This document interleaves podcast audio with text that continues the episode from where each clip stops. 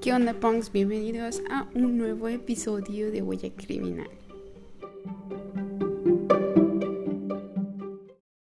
Bien, como ya vieron, les traje el caso prometido del episodio pasado, que es un caso de desaparición de aquí en Yucatán, exactamente en Tetis, Yucatán, un municipio de Junucma, me parece si ustedes no saben de lo que hablo, vayan a Google y pongan este un mapa o un algo que les muestre dónde se ubica Uruma y dónde se ubica Tetis. esto quiero aclararlo, lo estoy haciendo con todo el respeto del mundo hacia la familia y hacia las creencias de cada uno de nosotros. Este caso involucra ¿cómo llamarle? Muchos dicen que son leyendas o mitología o algo así, que son los aluches. Si no saben qué es, yo les voy a explicar cada, palabra rara que no conocen porque como que entre estados se manejan diferentes palabras para diferentes em, seres mitológicos o otras cosas, pero otra vez no se preocupen, yo, yo les explico de qué, de qué va. Esto tiene que ver otra vez con los aluches, que son en otras partes les dicen como duendes. Yo tengo entendido que no es lo mismo, pero es, es un similar, ya, ya hablaremos de eso. También voy a mencionar la palabra Ishmen, que la palabra Ishmen significa, o bueno, más que significa, es, es un curandero, un brujo curandero que es típico de de la cultura maya, bueno, así se le dice y pues sus conocimientos y todo eso vienen desde ese entonces. Antes que yo siga con todo eso, otra vez, como les puse en el Facebook, o recuerden, Huella Criminal, que no pude grabarles la semana pasada por diferentes cosas que me han estado pasando en general, no, no, no quiero decirles mucho porque igual trato de no pensarlo tanto. Y sí, así que voy a estar más pendiente porque pues igual esto me distrae de cierta forma.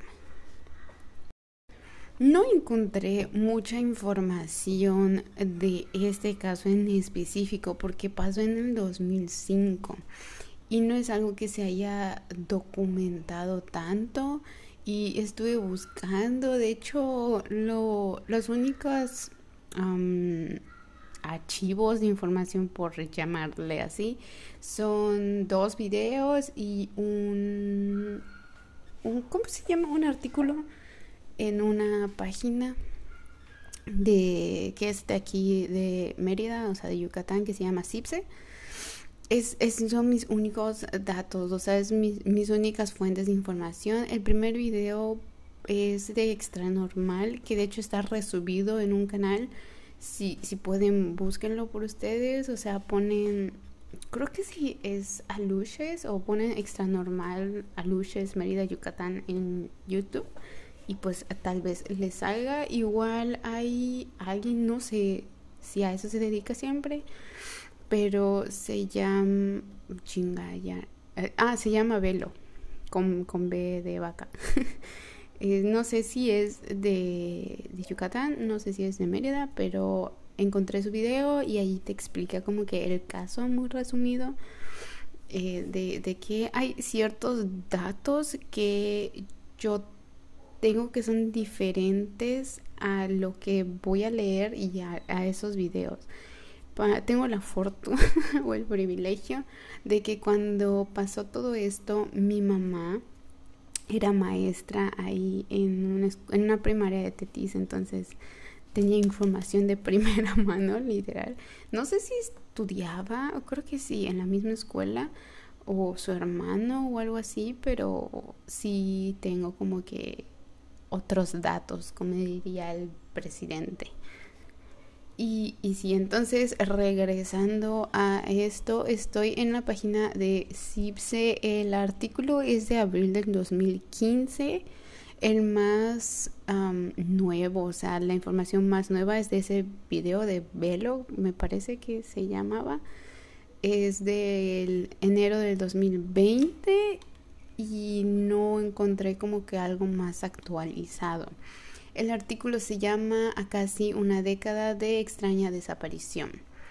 No dice quién. Ah, escrito por Jorge Moreno de Cipsi. Así que voy a empezar a leerles todo y ya luego vamos a desmenuzar y explicarles qué, qué significa cada cosa y buscarle una respuesta lógica entre otras cosas.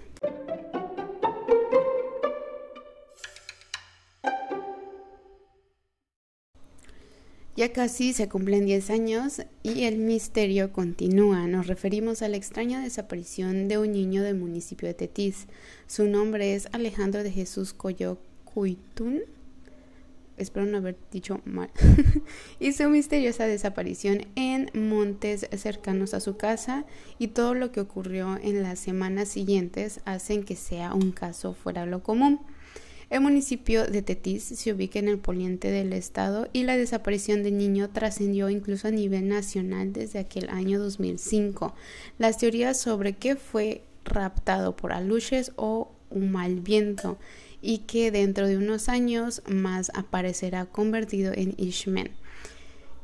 Em, pero vayamos por partes. Estoy en el artículo de, de Recuerden, este es de 2000, ¿qué? 2015. Ah, dice, vayamos por partes. Fue en mayo del 2005 cuando se dio a conocer en varios medios de comunicación la noticia sobre el extravío de un niño en montes cercanos a su casa en el municipio de Tetis. El menor estaba con su abuelo y su hermano menor en el monte y cuando los llamaron para que fueran a su casa, Alex se quedó retrasado un momento y en menos de 20 minutos se dieron cuenta que no estaba y comenzaron a buscarlo, pero no apareció por ningún lado. A pesar de la inmensa búsqueda que se habilita de inmediato entre vecinos, voluntarios, policías municipales, estatales e incluso soldados y grupos especializados, o sea, incluyendo perros abuesos, no apareció el niño, no hubo ningún rastro del niño. Las autoridades y los voluntarios peinaron amplias zonas del monte de este municipio y sitios aledaños. Se pusieron retenes en carreteras estatales pensando que podría ser un secuestro y con el paso de los días y las semanas jamás apareció el pequeño. Se estima que un poco más de 400 personas participaron en la inmensa búsqueda. Esto me recuerda mucho al caso anterior. Ah, siguiendo con el artículo, dice, Alex no tenía, bueno, perdón, Alex tenía en ese entonces 10 años de edad y era poco probable que pudiera sobrevivir solo y sin comida o a los ataques de animales o situaciones propias del monte. Además no dejó ningún rastro, ni sangre, ni ropa, ni nada. Lo más extraño es que no había motivos aparentes para que él decidiera huir de casa, ya que no tenía problemas con su familia y nunca dio muestras de querer irse, perdón, de manera voluntaria, o sea, no tenía motivos para irse de su casita. En ese entonces colaboró en la búsqueda Federico Cuesi Adrián, quien se desempeñaba como director de la policía del municipio vecino de Junogma y mostró su extrañeza ante la nula, nulidad de rastros. Ay, no sé hablar. Por su parte, el comisario ejidal de Tetis Nemesio Pod dijo que en realidad al niño se lo habían llevado los dueños del monte y no estaban sufriendo, sino que lo estaban capacitando y enseñando a hacer ceremonias mayas. El conocido Ishmen Laureano Chel Ceballos realizó diversas ceremonias y rituales y consideró que fue un mal viento el que se llevó al niño y no pudo hacerlo retornar.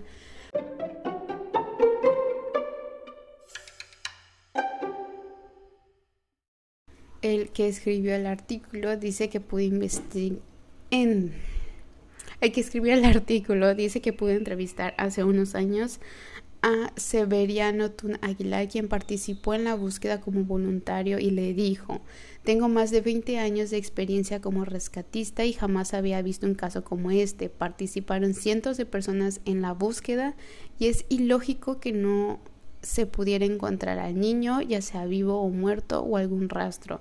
Quizás algo que nuestra mente no entiende participó en la desaparición, comentó en alusión a lo del mal viento. Cuando se cumplieron cuatro años de su desaparición, un programa de televisión a nivel nacional especializado en fenómenos paranormales, exanormal, viajó hasta Tetis para cubrir el caso, pues así muy cubierto, ¿no? Pero bueno, y quedaron sorprendidos ante el mismo. Hubo quienes afirmaron que al llegar al noveno año, Alex, quien ahora tendría 20 años, 2015 ahorita tendría como 25 años, creo, regresaría como un consumado Ishmen y se dedicaría a ejercer todo lo que aprendió en todo ese tiempo. Sin embargo, el año pasado ni regresó ni hubo alguna nueva pista, por lo que el misterio continúa y solo queda esperar si es cierto lo que dijeron otros Ishmen en el sentido de que se está preparando para ser uno de ellos y reaparecerá tarde o temprano. Bien, comencemos con lo importante que se menciona a lo largo del el relato del artículo. Eh, lo que viene siendo los dueños del monte o los aires o no sé qué. Aquí hay una fuerte creencia, sobre todo en estos pueblos, que tratan de mantener las leyendas mayas vivas y más que eso, bueno, yo, yo soy fiel creyente de eso, de, de los dueños de ciertos lugares. Aquí se supone que los cenotes y el monte en sí tienen dueños, no necesariamente dioses, sino que tienen un dueño que vendrían siendo los aluches. Los aluches son seres antiguos, incluso se dicen que más antiguos que Jesús, o sea, muchísimo antes que Jesús, y que viven debajo de la tierra. Ay, me encanta mucho esto, voy a llorar. entonces, ellos son seres con amplia sabiduría, que saben muchas cosas, porque supone que conocieron a, a ¿serían castas? o a gobernantes mayas, o sea, han pasado, han estado en la tierra muchísimo tiempo literal se diría que ellos son dueños de, gran parte, al menos de Yucatán. bueno, no sé si los aluches también, o, la leyenda, o no sé cómo les quieran llamar, yo no les llamaría leyenda. Em, si abarca también Campeche y Quintana Roo, no sé muy bien qué tan este, porque pues la cultura maya abarcó igual estas dos zonas, incluso Guatemala y pues no sé si llegue hasta ahí este nombre, o sea, que se, les conozca como con este nombre. Eh, se supone que son personas, o, sea, son personas eh, chiquitas, o sea, como de un niño de 5 o 6 años, con rasgos pues de aparente edad avanzada, como si ya estuviesen viejitos. Y otros dicen que no se les pueden ver. Hay sin fin de historias, al menos aquí, que a mí me encanta escuchar porque siempre que tengo la oportunidad, siento que se va a escuchar muy feo esto y me va a decir, ay, pinche white chicken.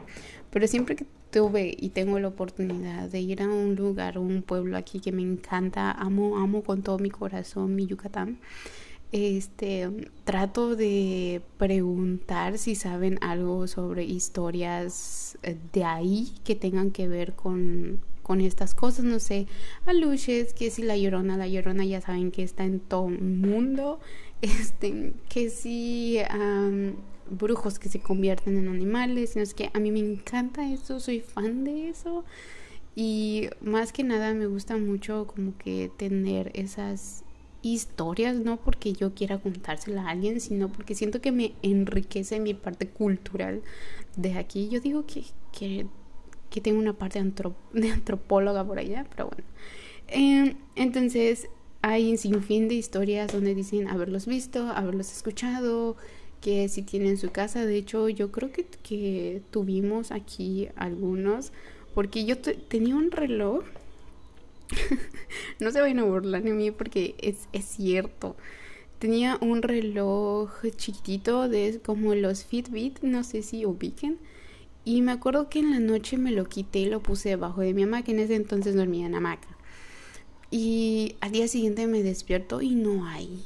Y hay cosas así, a veces pasaban cosas raras, no sé, que les tiraban pelotas en las ventanas, en la puerta o en la ventana de mi mamá, o aparecían así cosas raras, no sé, hubo un tiempo que estuviese, se estuvo moviendo muchas cosas aquí, o sea, no como poltergeist, sino de que apareciendo cosas y desapareciendo cosas, incluso cigarros de, del esposo de mi mamá que los puse en un lugar y aparecieron en otro lugar. Vamos a decir que esto es coincidencia, no sé, pero hay cosas como que no tienen mucha explicación y por más científica que yo sea y que siempre trato de buscarle una respuesta lógica, un sentido lógico a lo que esté pasando, muchas veces no puedo encontrárselo. Y menos con esto, literal, me pongo a hacer mi planimetría y todo este pedo para, para buscarle eh, una respuesta lógica, un sentido lógico, y no lo puedo encontrar. Así que también soy muy creyente de esas cosas, soy una persona muy espiritual, bueno, me considero alguien espiritual. Y pues hice, se supone que, bueno, no se supone, no sé por qué sigo diciendo se supone porque no, sí es así este, ¿qué, ¿qué pasó? Ah, me dijeron que tenía que ponerles dulces y agua, me parece, porque venía una señora de un pueblo a ayudarnos a limpiar aquí en la casa, su casa. Y me dijo que les ponga dulces y agua y que hable con ellos. Y yo siempre hablo con todo, literal. o sea, como, hablo con árboles, hablo con mi gato, hablo con mi guía, hablo con... O sea, podían decir que, que estoy loca. Y me acuerdo que hice algo así, estaba en mi cuarto y ya les hablé y les dije qué onda, que por favor no nos dejen de molestar que no estábamos haciendo nada malo, porque los terrenos de aquí por donde vivo se supone que fueron vendidos eh, muy baratos, o sea, se hicieron un fraude, algo así raro, o sea, como que les cuentearon, no sé cómo decirles, no sé hablar. Eh, a los dueños de las tierras donde están construidas las casas aquí. Y que como venganza, por decirlo así, los que eran dueños de estos terrenos como que hablaron con los aluches o no sé qué trato habían hecho con, con estos. Y pues hay varias, en varias casas de aquí, en el fraccionamiento donde vivo, que sí han pasado cosas raras y pues lo atribuyen a eso. Entonces me acuerdo que ese día yo hablé con ellos y les dije que pues no era mi culpa que haya pasado esa situación, que si hubiese estado en mis manos yo lo hubiese, o sea, no hubiese querido que pasara eso, que no se me hace justo, pero pues yo no estaba involucrada en eso, y, y ya les puse dulces y agua. Como unas semanas o un mes les estuve poniendo dulces y agua y no ha pasado nada raro desde ese entonces. Así que espero que hayan comprendido. Incluso ahorita antes de grabar, pues dije que lo estaba haciendo con todo el respeto del mundo hacia ellos y hacia el, la familia del muchacho y pues el muchacho en sí. Y lo sigo haciendo. Sé que para muchos esto va a ser raro porque hay gente bastante escéptica y creo que es más raro que alguien que haya estudiado o alguien científico y que tenga estos conocimientos, etcétera, siga creyendo en estas cosas, pero pues si ha pasado de generación en generación y hay cosas que no tienen una explicación lógica, yo digo que sí tiene algo que ver en esto. A ver, vamos a regresar al punto anterior. Yo les expliqué en sí que es una luces y si no la entendieron vayan a buscarlo en Google, hay muchísima información. Y sí, hay leyendas de eso, hay incluso libros sobre eso y hay una explicación antropológica. No sé, ahorita les explico.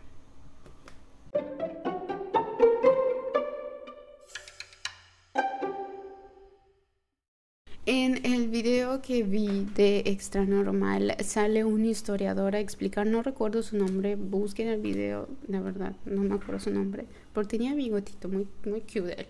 Em, dice que se posiblemente se les llame así a los aluches o se les vea así, por decir, siento que estoy cantinfleando.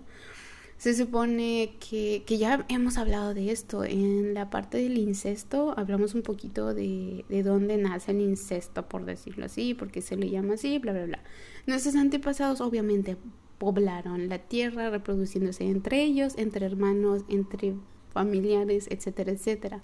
Y en ese entonces, pues obviamente no es la excepción. Y el historiador dice que pues se casaban entre hermanos y tenían hijos entre hermanos y obviamente por cosas genéticas hubieron malformaciones y entre ellos que no pudiesen crecer a más el, su hijo o el descendiente, lo que sea, y por la estatura se les ponía a ellos trabajos como cuidar terrenos, etcétera, etcétera, porque pues no es como que pudiesen hacer mucho según el historiador, pero esa es como que la respuesta o la versión científica, lógica, histórica, no sé cómo llamarle, de, qué es una luz y por qué se le atribuyen a luz. Y también, pues obviamente se le atribuyen cosas místicas, de brujería y todo eso.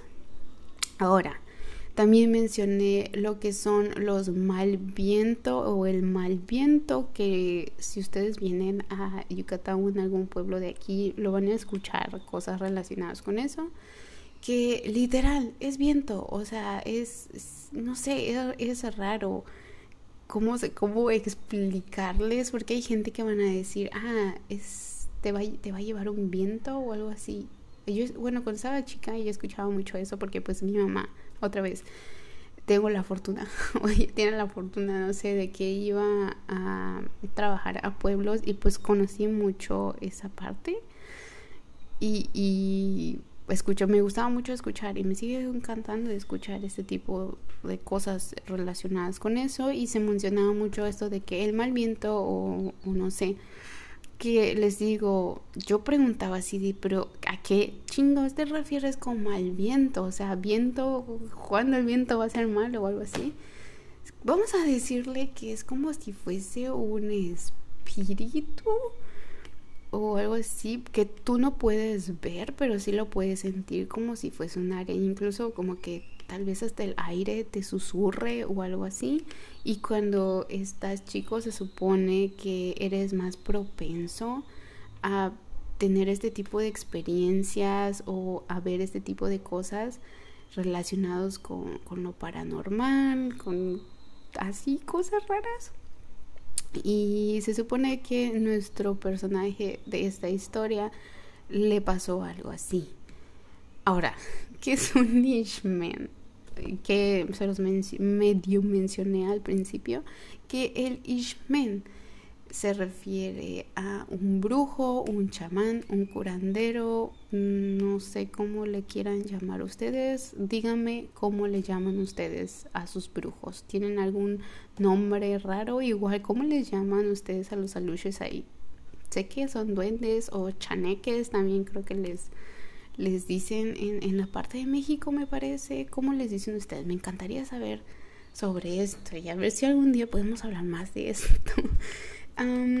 eso es lo del Ishmen. ¿Qué otra palabra rara les dije que no puedan entender? Porque, o sea, no por entender, sino que les digo, cada parte de la república o del país tienen diferentes nombres a diferentes cosas literal. Así que por favor háganmelo saber en el Facebook o en Instagram. Mi Instagram ya saben, arroba aquí abajo, Yamina con doble N. Díganme qué onda, qué significa esto para ustedes. O sea, para ustedes, ¿cómo les llama? Yo no, yo no les llamo mal viento, o sea, cosas raras, pero mal viento nunca le he llamado algo.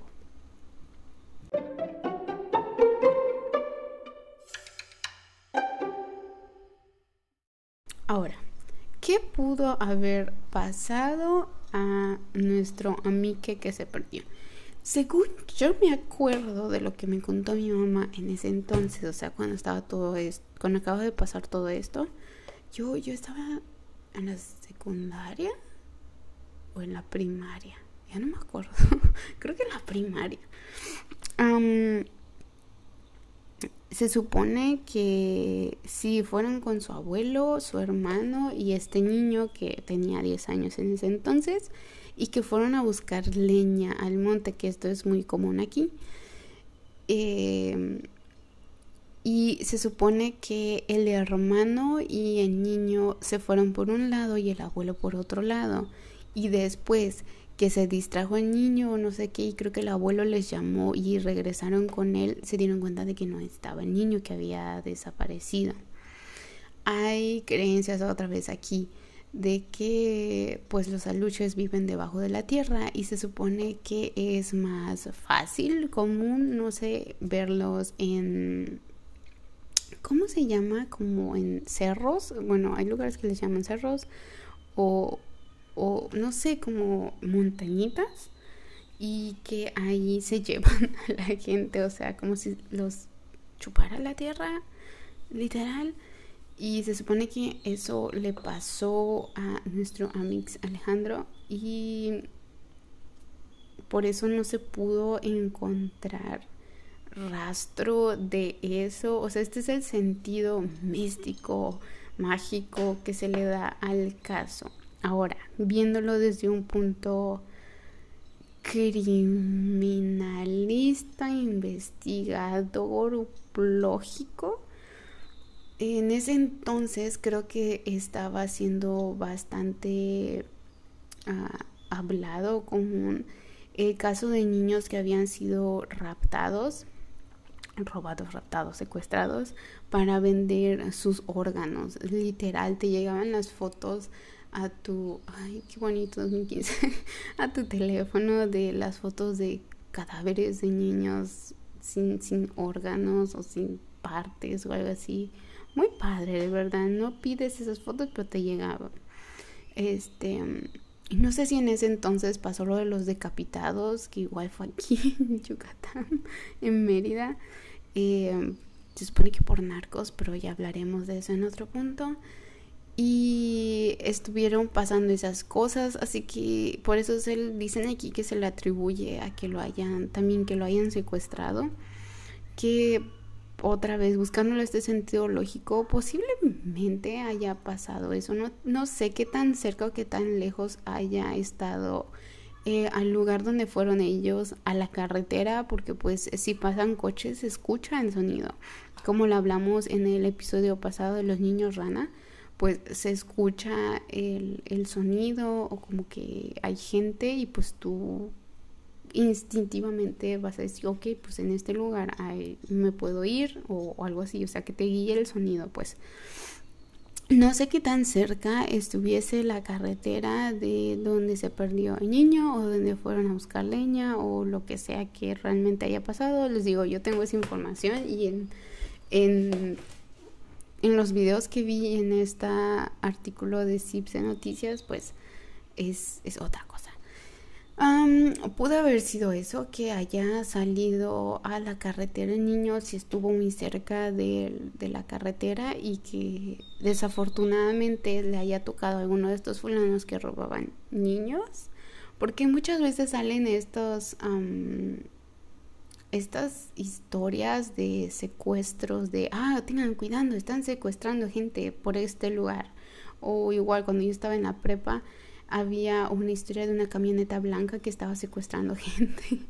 Este, um, y era como que para que te cuides, para que no salgas a cierta hora, etcétera, etcétera. O sea, si de por sí no sirve asustarte de una forma, pues mandándote fotos de niños sin, sin órganos o gente secuestrada o algo así, pues esas sí son cosas que te van a hacer quedarte en tu casa y no salir ni en pedo. Entonces, tal vez hay, si haya pasado eso que desafortunadamente se se haya topado con una de estas personas y se haya ido o que uh, es a veces es bastante común encontrar eh, como huecos en la tierra no, no, como, como que alguien los haya acabado por, por el tiempo, por lluvias, vientos, etcétera, etcétera. A veces se hacen estos huecos hoyos, no sé, o se haya habido algún barranco o algo no sé qué tan nivelado está ahí. Aquí no hay como que estos desniveles en la tierra como en otros lados y, menos en esta parte, en esa parte de, Yucatán. Pero pudo haberse caído y lastimado o atascarse en algún lugar y, y no la hayan encontrado porque pues el, no sé cuánto tiempo pasó desde que empezaron a movilizar gente, dice que no pasó ni, ni 20 minutos ni una hora y pues fueron 400 personas, entonces yo creo que lo hubiesen encontrado y si hasta lo llevaron con perros. Pero pues si no se encontró nada, yo creo que la lo lógico sería esto, pero otra vez les repito, no sé qué tan cerca haya estado de de la carretera para que pase esto. O también otra razón lógica, otro sentido lógico que trataría de darle es estas cosas que aparecen en ciertos momentos del años de, de gobiernos que les, les llaman cajas chinas o cortinas de humo, que son estos casos como que conmocionan a todo el mundo y todos están tan centrados en, en, esta noticia que se olvida del cagadero que está haciendo el gobierno, las decisiones que se están tomando, etcétera, etcétera. Entonces, no sé si habrá sido eso y que no haya pasado nada de esto, o sea, que que pues el niño muchacho ya estuviese vivo y se haya ido a otra parte de la ciudad o se les haya dicho esto de que sabes qué hazte pasar por perdido o a la familia les habrán pagado y decirle sabes qué vete a X lugar y y nosotros les pagamos para que se vayan a no sé otra parte de, de la república y que nadie encuentre pinches nada de niño y todos enfocados en esto. Pero todo, o sea, los indicios, la historia, todo, pues indica que no fue así. Porque siento que alguien habrá salido y dicho, ¿saben qué? Aquí está. o algo así. Entonces no, no creo que... O sea, estas, estas versiones que les estoy dando no creo que sea lo más factible. La única versión lógica que le daría sería eso de que si lo hayan secuestrado y, haya sido tan rápido. Hay cosas que pasan demasiado rápido que aunque la policía se mueva en chinga y pues cuánto tiempo pasó igual desde que pusieron un retén para ver si, si un secuestro, ¿no? Pues ya hasta lo hubiesen sacado de, de la ciudad y para ese entonces pues no había tanta cosa como, como ahorita y no se habrán tomado las medidas tan exageradas como se toman ahora. O sea, no es exagerado, es necesario, pero ajá, no era lo mismo en 2005, 2005 sí, a, al 2020 o el 2021. Entonces, no, no quiero comparar porque pues hubo un gran cambio en muchísimas cosas. Hablando a nivel de seguridad de aquí, de Mérida y de protocolos que se siguen en diferentes situaciones, ya sea desapariciones, de secuestros. Hace poco pasó un aparente secuestro de una niña y pues sí la pudieron encontrar y todo eso. Entonces es, es muy diferente 2005 al 2020 o 2021.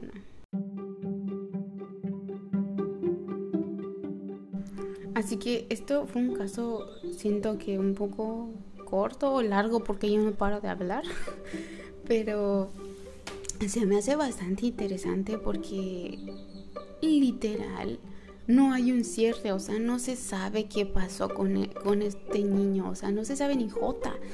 Y, y, nada, o sea, ni rastros de, de, ropa, zapatos, pelo, huesos, o sea, algo que te diga, ¿sabes qué? Por aquí sí o por aquí no, porque no hay nada ni, ni que te diga si sí o si no.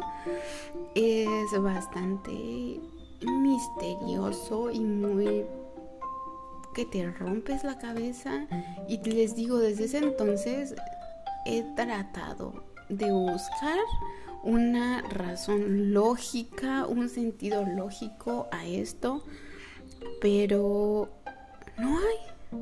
O sea, no, no, no sé si hubo una pericial detrás de esto que, yo pudiese preguntar, porque tengo amigas en, en, fiscalía, no sé si pueden entrar archivos, les digo, no sé si hubo una investigación de carpeta, pues, como se les dice, eh, referente a este caso. No sé si hubo periciales, no sé si hubo algún informe escrito eh, de parte de fiscalía, de los policías, de los soldados, o, no sé. Habían estas revistas aquí que también me encantaba, pero me daba un chingo de miedo en ese entonces, que se llamaban Misterios o algo así creo, que no sé si también era de Cipse esa, esas revistas, que siempre que iba al puerto y en las tiendas de, de estos lugares, habían estas revistas y yo me encantaba comprarlas. Y, y, ahí, o sea, solo he visto una revista de esa, pero pues hace tiempo. Y de diferentes cosas que pasaban aquí y en otros lados de, de la República, pero relacionados obviamente con la parte paranormal, espiritual, mágica y eso. Así que sinceramente yo sí creo que haya pasado lo que pasó trato, les digo, trato de buscar lo más lógico. No sé si ustedes le busquen otro sentido a esto, si pueden encontrar más información. Si tú eres de Junuma o Tetis, que hayas tenido información de esto o hayas estado en el momento que, pasó todo esto. Mira, encantada de escucharte en Facebook o en mi Instagram. Facebook, voy a Instagram, arroba guion bajo Yamina, siempre os voy a decir. Encantada de escucharte, encantada de saber qué pedo. Y, ustedes que me estén escuchando, si tienen otra versión, o no versión, o sea, otro sentido de, de qué pudo haber pasado, otra teoría de qué pudo haber pasado con nuestro amique, que ahorita tenía, sí, 24, 25 años, em, no sé qué, qué pudo haber pasado porque pues no, no tengo un sentido más que eso, pero pues no hay rastros y no sé si se sigue haciendo investigaciones. Estaría muy interesante que, que ahorita la gente diga, ¿saben qué? Vamos a hacer otro rastreo a ver si mínimo encontramos huesos. O sea, ya pasó tanto tiempo que debe haber huesos o, o bueno, ni huesos porque pues aquí hay sol, lluvia y todo al mismo tiempo casi casi y pues se habrán deteriorado bastante los huesos. Así no sé, de cualquier forma debe haber un pinche rastro o algo. Y otra vez, yo sí creo que haya pasado lo que pasó, que sí se lo hayan llevado los sanduches para enseñarles métodos o cosas ancestrales que, yo admiro mucho a los Ishmen y, y, me da mucha curiosidad. De hecho, en la prepa estaba a punto de dejar la prepa y decirle, ¿sabes qué, mamá? Me voy a ir a algún pueblo a buscar un Ishmen y volverme aprendiz de Ishmen porque me encanta mucho esa parte.